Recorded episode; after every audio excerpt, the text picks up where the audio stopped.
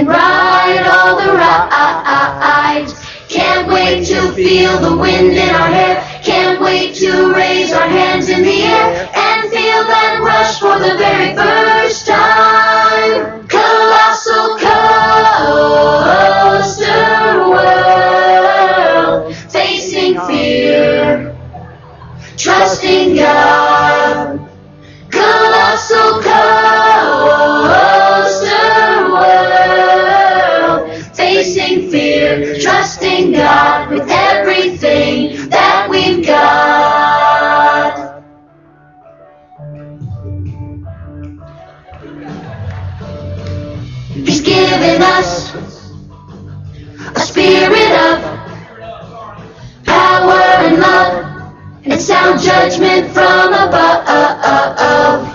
Can't wait to see what he's gonna do. Can't wait to see how he's gonna move through every twist and turn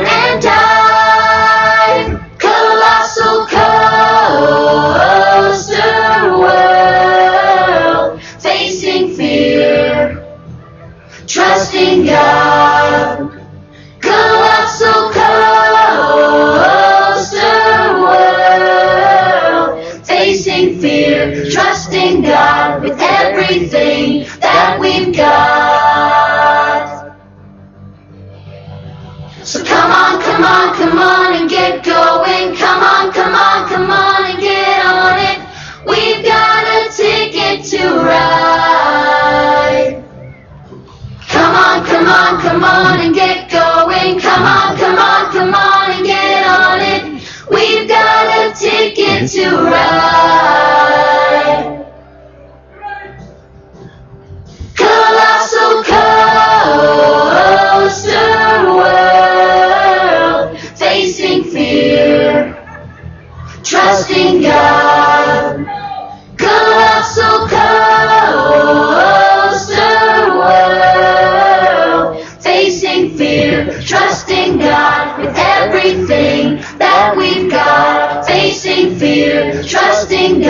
With everything that we've got. So come on, come on, come on and get going. Come on, come on, come on and get on it. We've got a ticket to ride. Come on, come on, come on and get going. Come on, come on, come on and get on it. We've got a ticket to ride.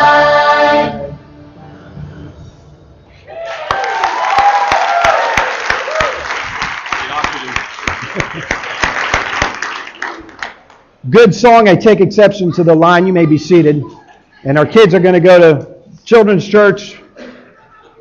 I take exception to the line about the wind blowing through my hair. It's kind of facing fears and trusting God. That's what that song was about. That's what this verse is about. That's what this week at VBS is going to be all about. And Paul certainly had plenty of experience doing that, didn't he? He was well qualified to write his young pastor friend Timothy and encourage him in facing his own fears in life while trusting God. And that's what we find when we read 2 Timothy chapter 1 verse 7. This is a second letter that Paul has written to Timothy. And like the first letter, he's giving him some godly advice about how to live out the Christian life. And we gather from Paul's comments that we're going to read in just a minute that, that Timothy was struggling with fearfulness. He wasn't as bold, he wasn't as confident as he should have been living out his Christian life. And with good reason. Because Christians in this first century world in which they lived were often persecuted because of their faith, just as many Christians are even today around the world. In fact, Paul wrote to Timothy from prison. He was in prison because of his faith in the Lord Jesus Christ. And so we read these words that Paul has written from prison. In 2 Timothy chapter 1, beginning in verse 6, and we're going to read down to verse 8. We're going to concentrate on verse 7, but let's put it in context. He says, For this reason I remind you to fan into flame the gift of God. Now, when he says for this reason, whenever you see a word like that, therefore, for this reason, and so, you need to look at the context of what comes before it. So jump up to verse 5. Paul says, I'm reminded of your sincere faith, which first lived in your grandmother Lois and in your mother Eunice, and I am persuaded now lives in you also. So he's saying, Timothy, because you're a person of genuine faith, you have a genuine relationship with God through faith. For this reason, I remind you to fan into flame the gift of God, which is in you through the laying on of my hands. Now here's our main verse. For the Spirit God gave us does not make us timid, but gives us power, love, and self discipline. So do not be ashamed of the testimony about our Lord or of me, his prisoner. Rather, join me in suffering for the gospel by the power of God. Father, we thank you for Timothy, and we thank you for Paul, his, his spiritual father, and the words that he wrote him. And Father, we pray that you'd give us eyes to see and ears to hear the message, not only that Paul wrote to Timothy, but that he has written to us this morning as well. And we pray this in Jesus' name. Amen. Fear is a funny thing, isn't it? If it's strong enough, if it's powerful enough in your life, fear can have a paralyzing effect on you. It can keep you from doing things you know you ought to do. Fear can even keep you from doing things you want to do in your life. There are a number of things that I have missed out on in the course of my life because of my fear of heights. I just don't do heights. I don't like heights. A number of years ago, Lynn and I were able to go to Israel. One of the places that we stopped at was Masada. Masada is a fortress built by King Herod up on the top of a mountain, kind of a plateau, really, in the Judean wilderness overlooking the Dead Sea. And then in 66 AD, a, a, group of Jews rebelling against the Roman government, they were kind of a resistance movement. They, they took over this fortress and they moved in because it was very secure, very hard to attack it being up on that, that mountain. And then in 70 AD, when the Romans attacked Jerusalem and they destroyed the temple and conflict in Israel uh, was increasing, uh, some more Jews moved there to Masada and joined this resistance movement. The Romans pursued them in 73 AD, and after months under siege, the fortress fell into Roman hands. And when they finally breached its walls and entered into that fortress, what they found was the entire community of Jews, about a thousand people, had taken their own lives instead of allowing themselves to be captured. This is a very significant place for the Jewish people and for the people of Israel. But I didn't see it. Linda did, but I didn't. Because in order to get to Masada, you have to ride on one of these a cable car that is precariously strung out across the valley and I just don't do heights.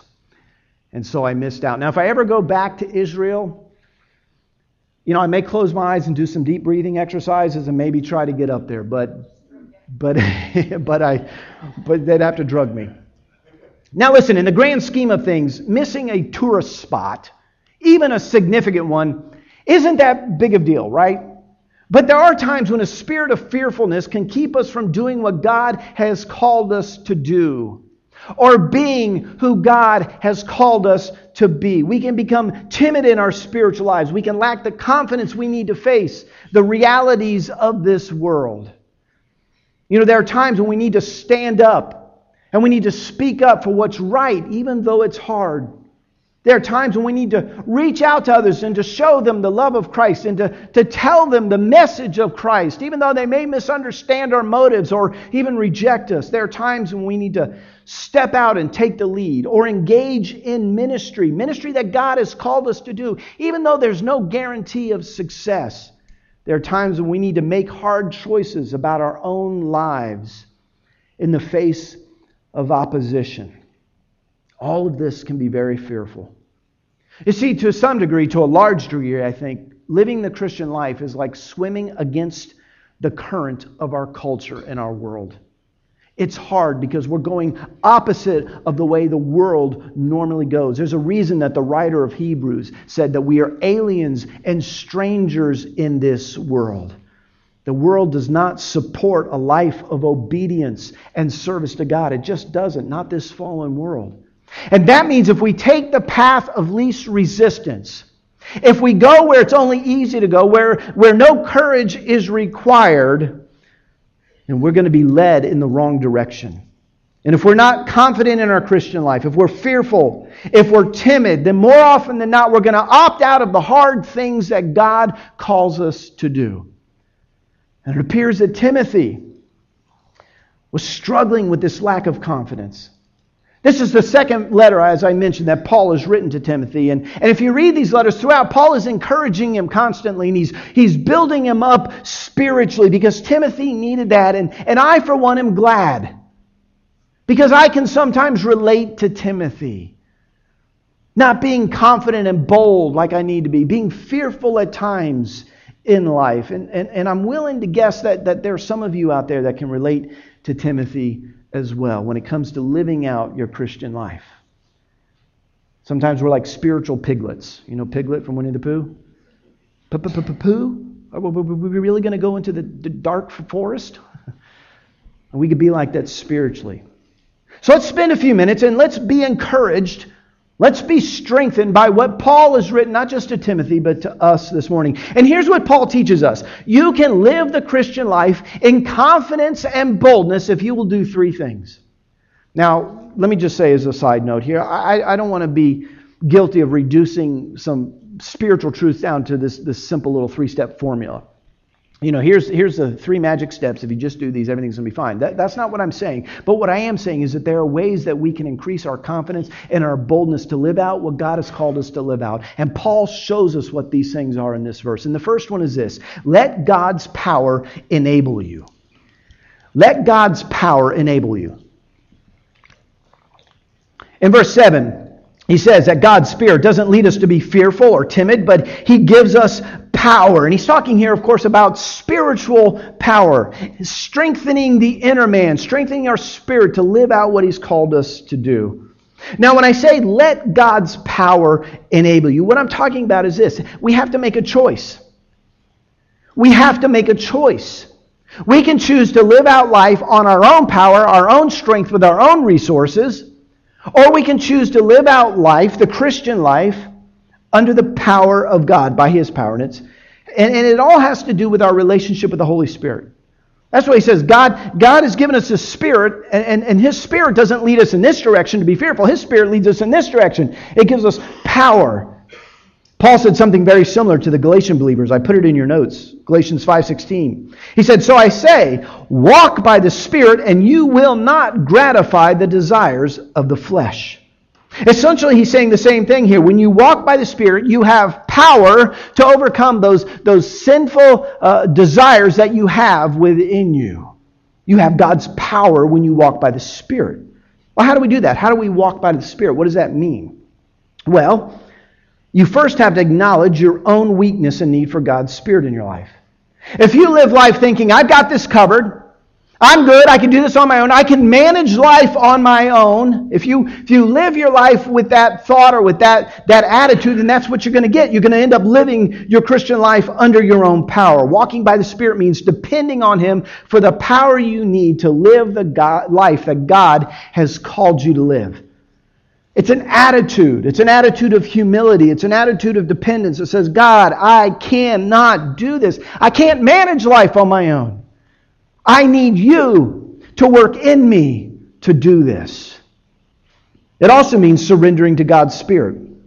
You know, if we continually disobey God, if we continually live contrary to the leading of the Holy Spirit through His Word, and this is, this is how God's Spirit leads us. He takes His Word and he, he makes it alive in our life. But if we're continually living contrary to the leading of the Holy Spirit, then we're not walking in the Spirit, but we're walking away from the Spirit in terms of that relationship that empowers us.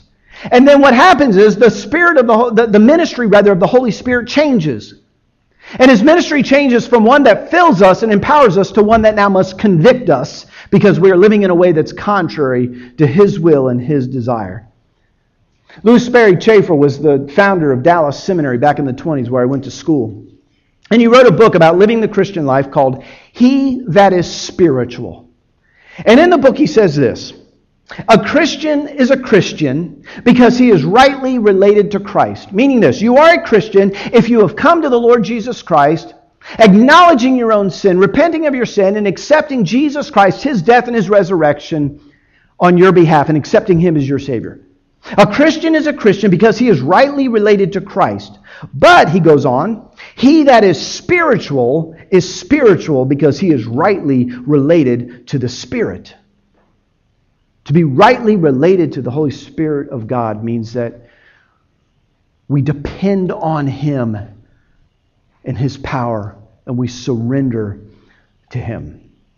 So it's no surprise that when Paul seeks to strengthen Timothy's faith here, he does so by talking about his relationship with God's Holy Spirit.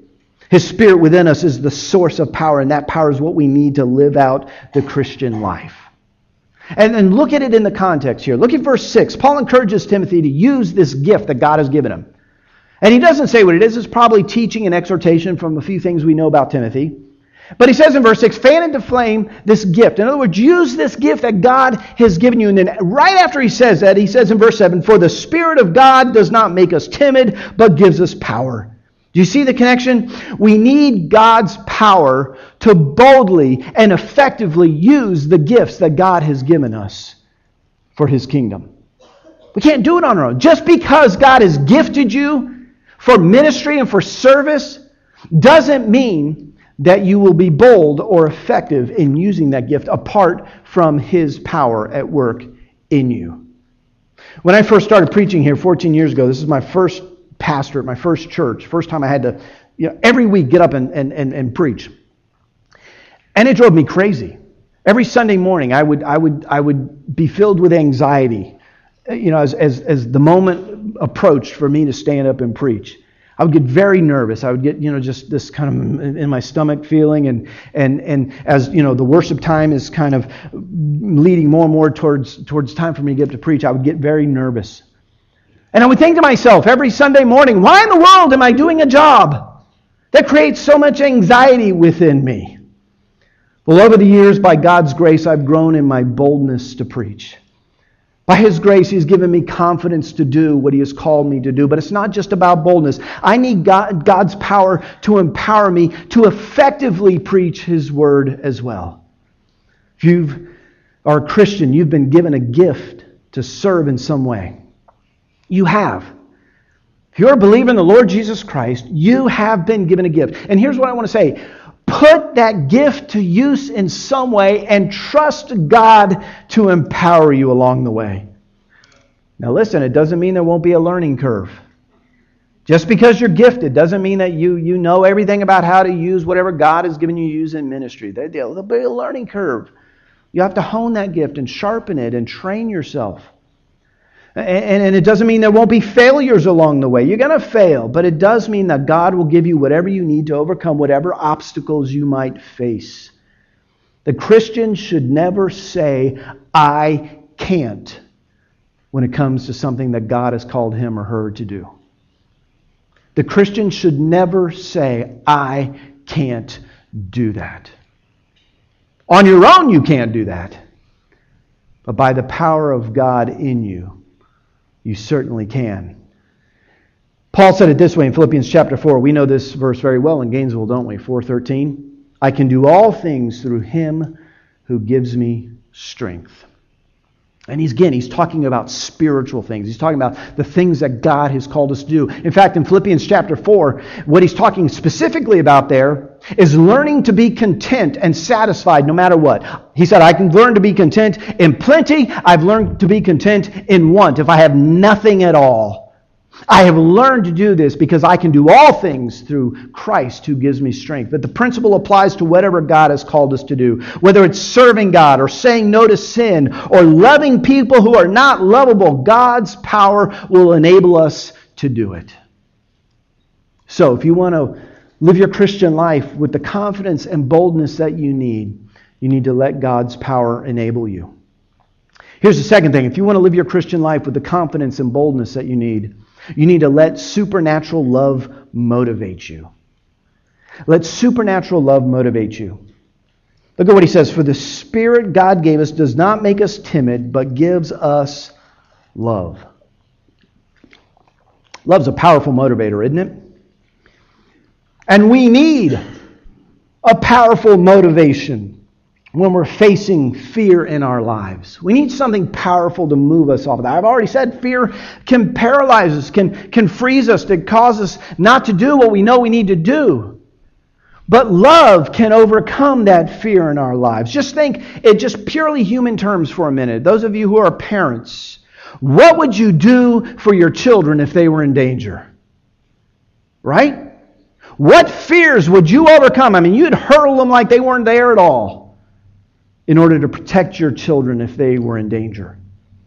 On August 16, 1987, Northwest Airlines Flight 225 crashed just after takeoff from the Detroit airport, killed 155 people. There was one survivor, a little girl from Tempe, Arizona named Cecilia. News accounts say that when rescuers found Cecilia, they didn't believe that she was on the plane. Investigators first assumed that she had been a passenger in one of the cars on the highway where the plane crashed. But when they checked the passenger manifest, they saw Cecilia's name was on it. What they discovered later that Cecilia survived because even as the plane was falling to the ground, her mother unbuckled her own seatbelt and knelt down in front of her little four year old daughter and wrapped her arms and her body around her and would not let go. Love's a great motivator, isn't it? It's true in the natural realm, it's also true in the spiritual realm. And there are three ways that we are motivated by love in the Christian life. First, we're motivated by God's love for us. By God's love for us. And when we're talking about living out the Christian life, this is the place we must start. When we're talking about the motivation for our Christian life, this is the place we must start. If you try living out the Christian life apart from the security of God's unconditional love, you will have a very, very hard time. You will be in turmoil in your life. If you don't live out of the reality of God's unconditional love for you, every difficult circumstance, every painful moment, every obstacle you face will create some negative emotion like fear and doubt and uncertainty. Oh, look, God has rejected me. God is not on my side. God is not for me because look at all the bad stuff that's happening in my life. Every failure will confirm in your own mind that God never really loved you. When you live apart from the security of God's love, guilt and fear begin to motivate your relationship with God. And you spend all of your time trying to gain his approval. If I just do this, if I'm just a little better than that, if I just do, quit messing up here, if I just, if I just, if I just, maybe then God will love me. But look at what the apostle John says, 1 John 4:18. There is no fear in love. But perfect love drives out fear because fear has to do with punishment. The one who fears is not made perfect in love. When you understand the complete, unconditional, perfect love of God that's extended to you through Jesus Christ, you have a new found freedom to serve Him. Fear and guilt no longer become the motivating factors in your life and your relationship with God. But there's a second way in which love motivates us. Not, not only God's love for us, but our love for God. And this is a response to, is it not, God's love for us. So once you accept His love, then you're free to love Him back in the way you live out your life. And, and when you love God that way, when you're free, when, when, you, when you understand that God loves you unconditionally, and you love Him back, that love compels you to serve Him, to want to please Him with your life. But that love also does something else. It also causes you to trust God when you don't understand what He's up to. Listen, this is a big, big part of facing fears in life. It is, is learning to trust God, loving God enough that we trust Him even when we don't understand what's going on in life, even when we can't make sense of what He might up to. We love Him enough to say, He is good and I will trust Him with my life. What does the song say when you can't trace His hand? In other words, you can't see how he's at work.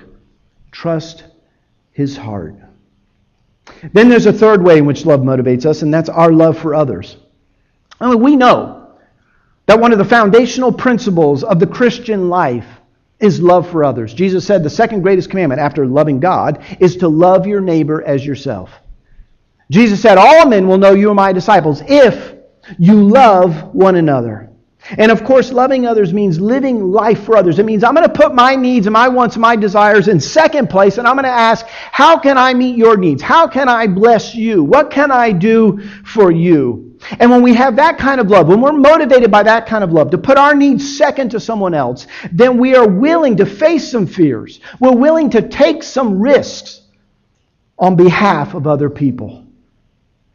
So, if you want to live out the Christian life with confidence and boldness, you need to let God's power enable you. And you need to let supernatural love, love that only comes from God, love that is a response to God's love for us, you need to let that kind of love motivate you. And then, number three, let godly self discipline guide you.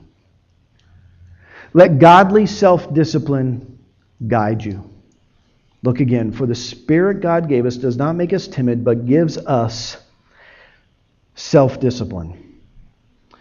Some translations say it gives us a sound mind. Some say sound judgment. All of these are a good sense of that term. It's a word that means a well regulated life, a life that is anchored in and directed by godly wisdom. And that's what the Spirit of God gives us if we'll let Him. Godly wisdom. You know, fear can be, uh, it, well, it can create, create some pretty bad judgment calls in our life, can it? if we react to life out of a sense of fear. If we react to circumstances without understanding that we are under God's umbrella of grace and sovereignty, if we, if we live life apart from that reality, apart from the grace and the sovereignty of God, then we're going to end up places that we don't want to be in our spiritual lives. Sometimes our thinker and our feeler, our heart and our mind will lead us in the wrong direction if we have not internalized wisdom and sound judgment. Do you understand what I'm saying? If we react intuitively from a fallen perspective, we're going to end up in the wrong place spiritually. How many of you have ever been to Yellowstone National Park? Anybody? Woo, quite a few of you. Okay. Well, if you've been there, you know that's a grizzly bear country, right? And so it's wise, if you're going to go there, to familiarize yourself with, with some of the precautions in case you should encounter a bear. And the notion, run for your life, may sound intuitive, but it's not really the most helpful thing to surviving a bear encounter. The recommended steps are not easy to follow, but they give you your best chance for survival. Here's what the experts say If you encounter a grizzly bear, do not run. Now, why in the world would you run? What in the world would motivate you to run from a grizzly bear? Fear, right? I don't want him to eat me. I'm afraid, so I'm going to run. But the experts say no. That may seem intuitive, but it's not the right thing to do. Avoid direct eye contact. I can live with that one. walk away slowly if the bear is not approaching. If the bear charges, stand your ground. You can't outrun it. Is my favorite one. Don't scream or yell. Speak. No, listen, it gets better. Speak in a soft monotone voice and wave your arms so let the animal know you're a human. Mr. Bear, don't eat me.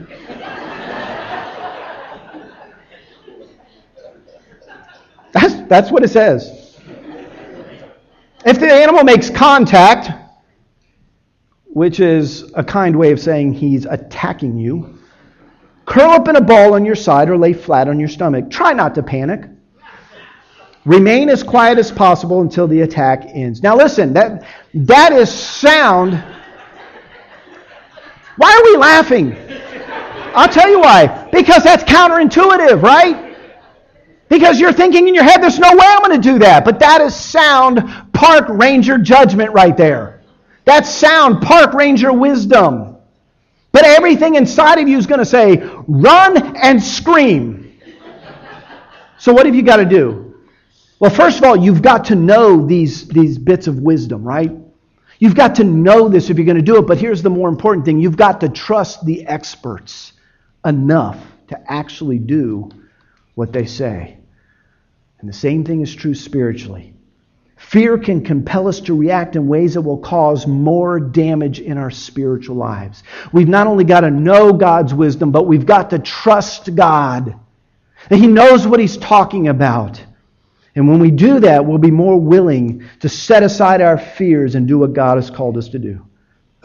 But listen, that doesn't mean it'll be easy.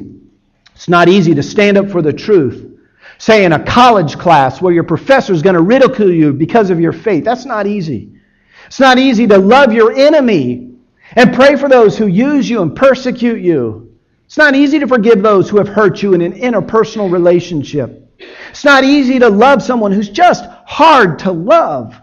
It's not easy to take a risk by engaging in ministry, using your gifts it's not easy to be different from your friends when they're all involved in something you know you shouldn't be involved in. Because then you're going to be the odd man out. And who likes to be that? It's not easy to give up control of your life to God when He hasn't told you how it's all going to work out. None of this is easy. A bunch of this is counterintuitive to our fallen nature. And there's something inside of us in every one of those situations that will say, trust your fears. Run from the bear. But sound judgment says, no, I will be disciplined. I will be dis- I will face my fear of being embarrassed, of being rejected, of being used or misunderstood, of being disappointed, of being a failure. I will face my fear and I will do what God has called me to do. Listen, the Christian life isn't going to be lived without fear. It's not lived without a need for courage. God doesn't just, just you know, smooth the way in front of you and let you just kind of coast and glide right on into eternity. It's not how it works. But you can live boldly and confidently if you will let God's power enable you. If you will let supernatural love motivate you, and if you will let godly wisdom guide you. You know, godly wisdom so often is counterintuitive to our fallen nature. Not always, but a lot of times it is. In the book of Proverbs, it says, There is a way that seems right to man, but the end leads to death. And that's no more true than when it comes to salvation. There's so many people in our world who think that, that they are right with God because they live a pretty good life. They think if their good works outweigh their bad works, then, then they're going to be okay. I mean, that seems right. That seems intuitive. I mean, that's what most of the world's religions teach us. That if we do our best to live a good life, or mostly a good life, if we do our part, then God's going to do his part and someday welcome us into eternity. But let me tell you, in the end, that way leads to death. It's only through the death and resurrection of Jesus Christ and your faith in Him that you can be saved and made right with God. If you want to know more about that, If you want to know about how you can be made right with God, not because of your best effort, but because of His best effort for you, listen, I'd be more than happy to tell you about that. And here's how we can make that happen. There's a communication card in your bulletin. I've talked about it already. If you put your name and your phone number there, and you could check the box that says, I want to talk to somebody about what it means to be a Christian. And if this morning you've come to that place, you're right up against that line of faith, and you just need to talk to somebody about what God has done for you, what Jesus Christ has done for you, and how you can be made right with God, not through works, not through your best effort, but through faith in Christ, check that box. Drop it in the offering plate or in one of these little white boxes, and I'll get it and I'll call you this week, and we'll talk about what God has done for you. If you want to talk to me this morning, I'm always here after the service. I hang out to almost everybody who's gone. Come and just grab me and say, can we, can we step aside here for a minute and just talk about this? Give me a call this week. Shoot me an email, something. But if God is leading you in that direction, and this morning, if He is, you know it. I'm not going to try to talk anybody into anything. But if God is leading in your life this morning, and, and, and you, there's a conviction in your heart, and you say, you know what, this is something I need, to, I need to investigate. This is something I need to find out about. I need to take care of this in my life. If that's you, let me know. So I can show you what God's Word says about what He's done for you and how you can receive that gift of eternal life. So I'm going to encourage you to do that if God is leading you to do that this morning. As we've said all morning, tonight we begin VBS. It's a, a special time uh, in the life of our church. And the kids are going to be talking about what we talked about this morning, not in the same terms, but they're going to be talking about. I mean, look around at some of these posters dare to believe, dare to stand strong, dare to trust, dare to challenge or to change rather. Dare to speak up. Facing fears, trusting God. That's what they're going to be talking about all week. And we've got some great, great workers that are going to spend time with these kids and going to reinforce the truth of God's word by looking at the life of Paul. So, in just a minute, we're going to stand and we're going to sing a song of invitation. And as we do, I'm going to ask this if you're a VBS worker or if you're a boot camp worker, middle school boot camp, I'm going to ask that you just come down here as we sing. If you're working with our kids this week, and after we're done singing our song of invitation, we're going to have a time of prayer and just, just ask God's blessing on your life this week. Would you do that? Father, we thank you for your many, many blessings. And Lord, we, we want to be real this morning about the Christian life. Father, we don't want to put some sort of fake spin on things. That, that, that being a Christian means everything just, just, just runs so smoothly and that there's no opposition. Lord, we, we live as aliens and strangers called to follow you in a fallen world. And that can be scary. But Father, we thank you that you give us courage. You do give us power. You give us love. You give us sound judgment if we will accept it from you. And I pray for everyone here this morning, Father, who names your name, that you will lead us into that relationship with your Holy Spirit so that we can live confidently and boldly in our Christian lives. Father, I pray for anyone this morning that maybe has never come to that place of putting their faith in Jesus Christ. Father, I pray that you would do what only you can do, and that is draw them to the Savior and faith in Him. And I pray this in Jesus' name. Amen.